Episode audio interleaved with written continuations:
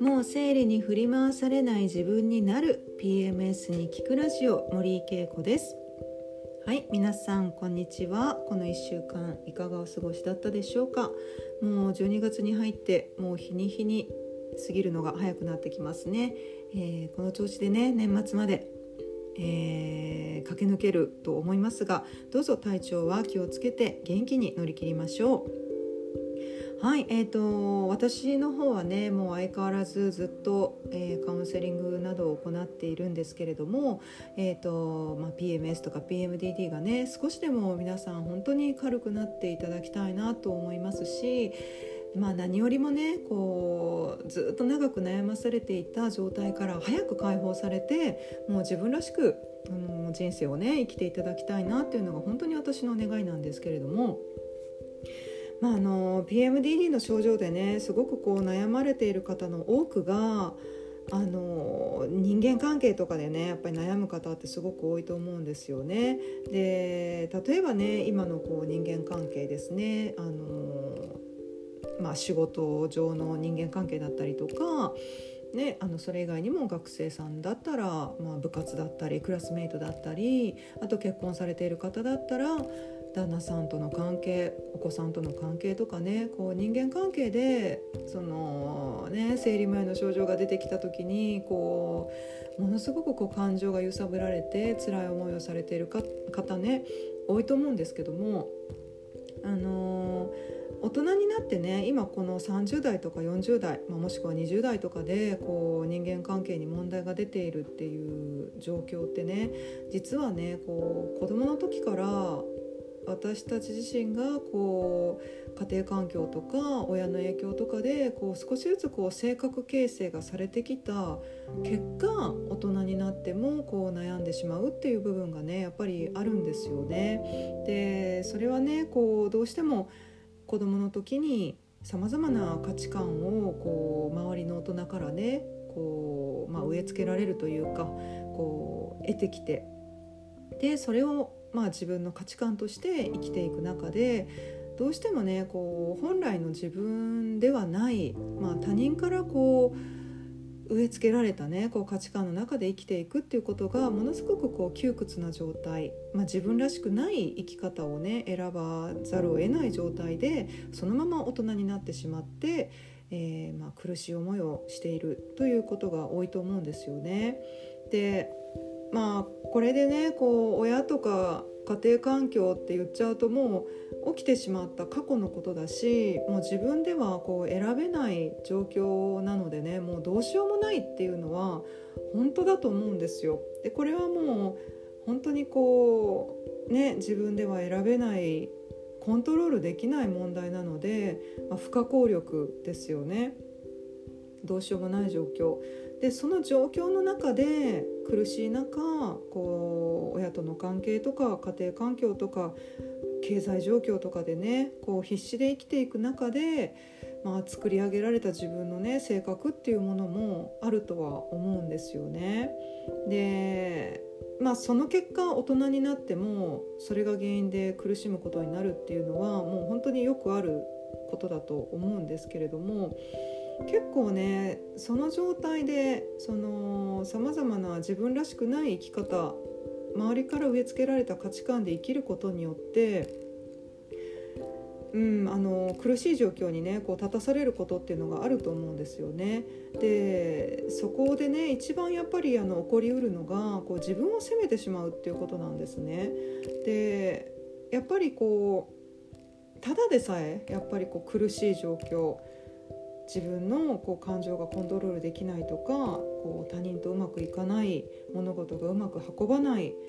人生がいつも同じねこうネガティブのループの中にはまってしまっていつまでたってもこう出口が見つからないっていう状況の時にやっぱり起こりがちなのがこう自分を責めてしまうこと。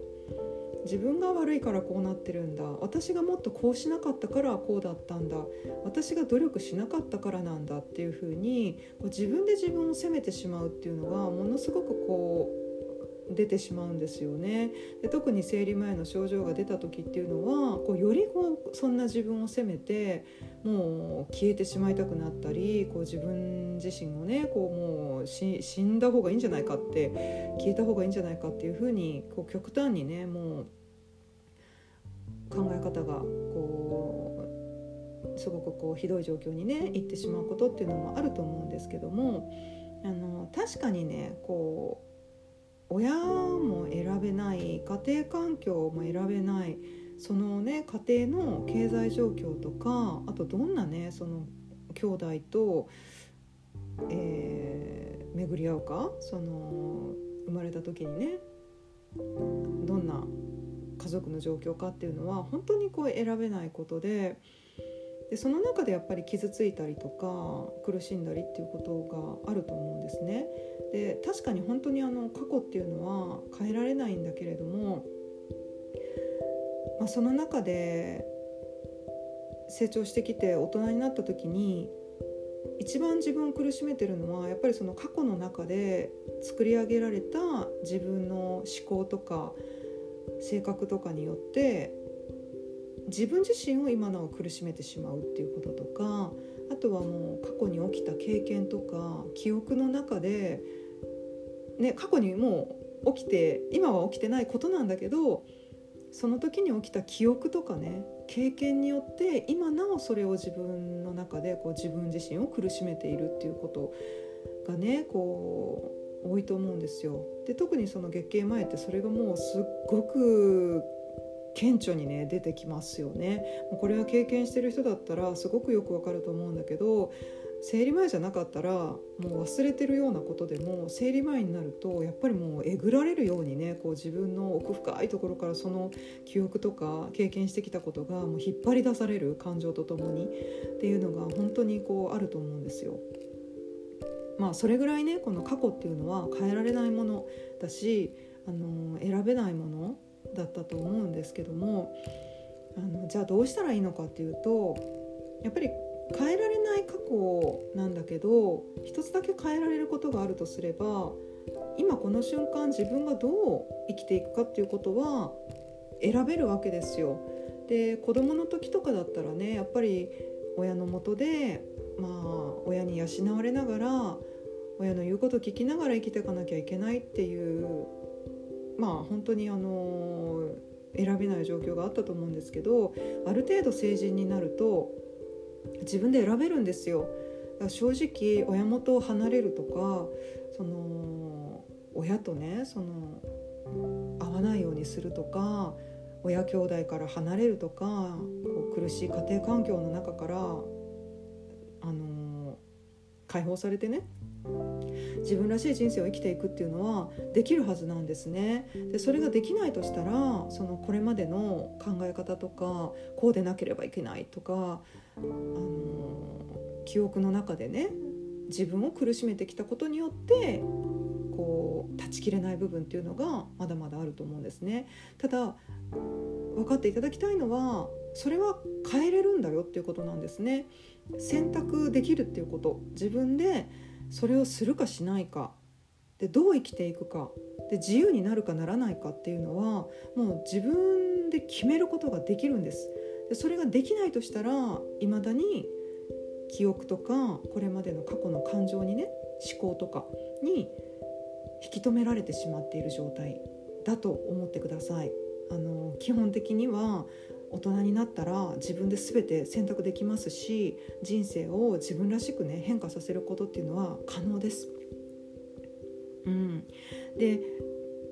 それはねつまりこう未来を変えることっていうのができるっていうことなんですね。で未来っていうのは何かっていうと、まあ、私たち不安なこととかねいっぱいあると思うんです未来を考えると。で特に生理前の状態ってねこう未来を考えるともう眠れなくなるぐらいこう不安になるっていうことあると思うんですけど未来ってね1秒先も1分先も1年先も保証されてないもので私たち生きてるかどうかもはっきり言って分かんないものなんですね。その全くわけのわからない起きてもいないことにねその不安になるっていうのは正直とっても時間がもったいないんですね。で未来を変えるたった一つの方法っていうのは今どうするかっていうことを選ぶということなんですね。で今どう生きるか何を選択するかどの方向に行くかっていう自分で選び取ったものが未来を方向づけていくんですね。だからそれがねその選択が今までしてきたような同じような選択をしてしまってると今までと同じような人生を歩むことになるんですよ。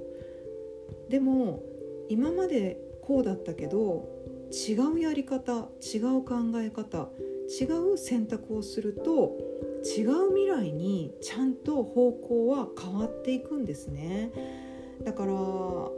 未来っていうのは自分の意思でどのようにも変えることができるということなんですね。例えばまあ、家からね駅に向かう道いつも同じ道を通ってると同じ風景しか見えないし同じ人にしか出会わないと思うんだけども違う道で駅まで行くと違う風景を見られるし違う人に出会えたり例えばね違う道を歩くことであここの家にはワンちゃんがいるんだとかねあの窓辺には猫がいるなとかここにはこんな植物があって春にはこの花が咲いて秋には実がなるんだとかね今まで歩いていた風景と全然違うものが見えるそれが新しい道を選ぶということなんですね。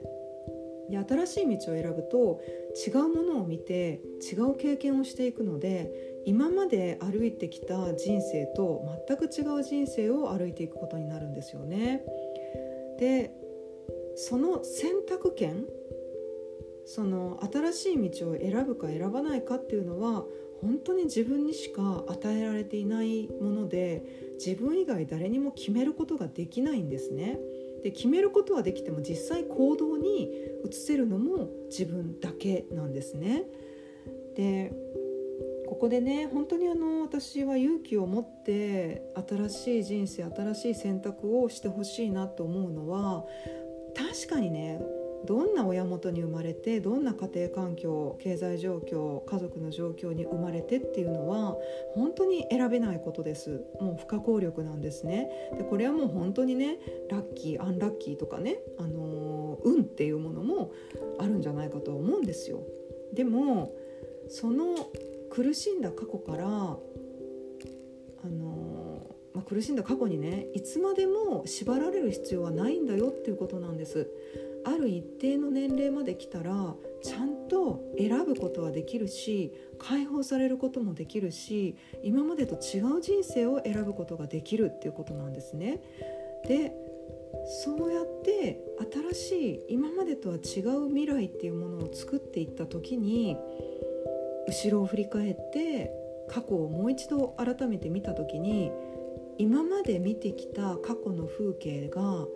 違うようにこう見ることができるし感じることができるし違う認識で過去を、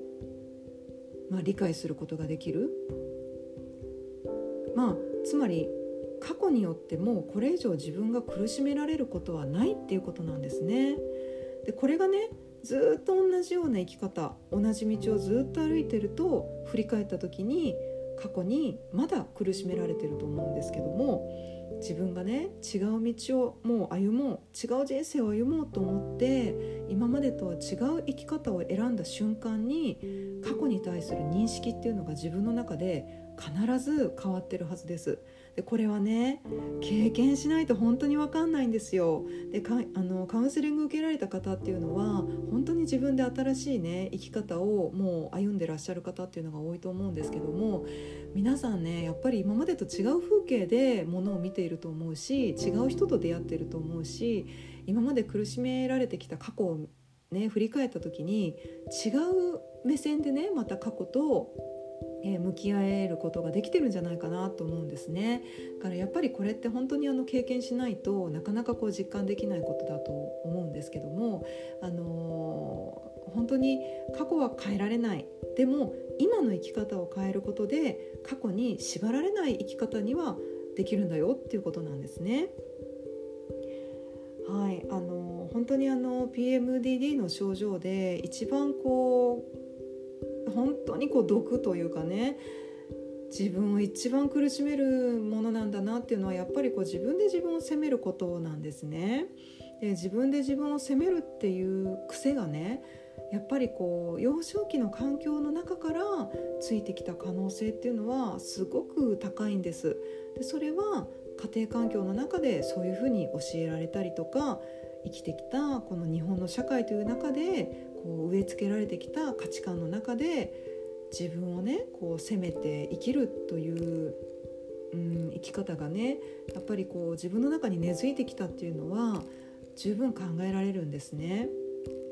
ただそれがね本当にこう自分をどんどんどんどん苦しめてしまうことだということに早く気づいて自分を責めるということをこれ以上もうしないでほしいなと思うんですね。でそれが一番私は PMDD の改善に必要なことだと思っているんですね。うん、でまあその性格形成とかはやっぱりこう過去からね作り上げられてきたものだとは思うんだけどその過去もね変えられないけど未来は変えられる。でその未来を変えた時にもう過去の価値観とかね考え方に縛られることっていうのはないんだよ。それをねこうしてきてしまったのは自分の古いこう価値観でやってきたものなのでそれをねこう変える努力というかねあの選択肢を持ってもらいたい、うん、変えることはできるんだっていうやっぱり希望をね持って毎日自分と向き合っていただきたいなって思います。はいあのー、やっぱりね PMDD に苦しむ方っていうのは過去にね辛い思いされた方がすごく多いんですよ。でその過去辛かったっていうことさえもこう自分がダメだったからだとか自分がこう悪かったからだっていうふうに自分を責めるっていうふうにねこう置き換えてしまっている人もすっごく多いんですね。だからとにかくね辛かった過去とか苦しかった過去っていうのはよくここまで自分は乗り越えてきたなっていうふうにちゃんと自分をこう褒めてあげてね受け入れて私はここまでよくあの状況で頑張ってきたんだなっていうことを認識してほしいんですね。で責めるっていうことはもう絶対にしないでほしいです。はい、あの私はよくカウンセリングの時に言うのは自分だけでもこの世界の中で自分だけでも自分の味方になってあげてねって言うんですね。もう世界中が自分の敵になっても自分だけは自分を守るんだっていう気持ちでどうかこう自分をね責めないで自分の味方になってそして新しいね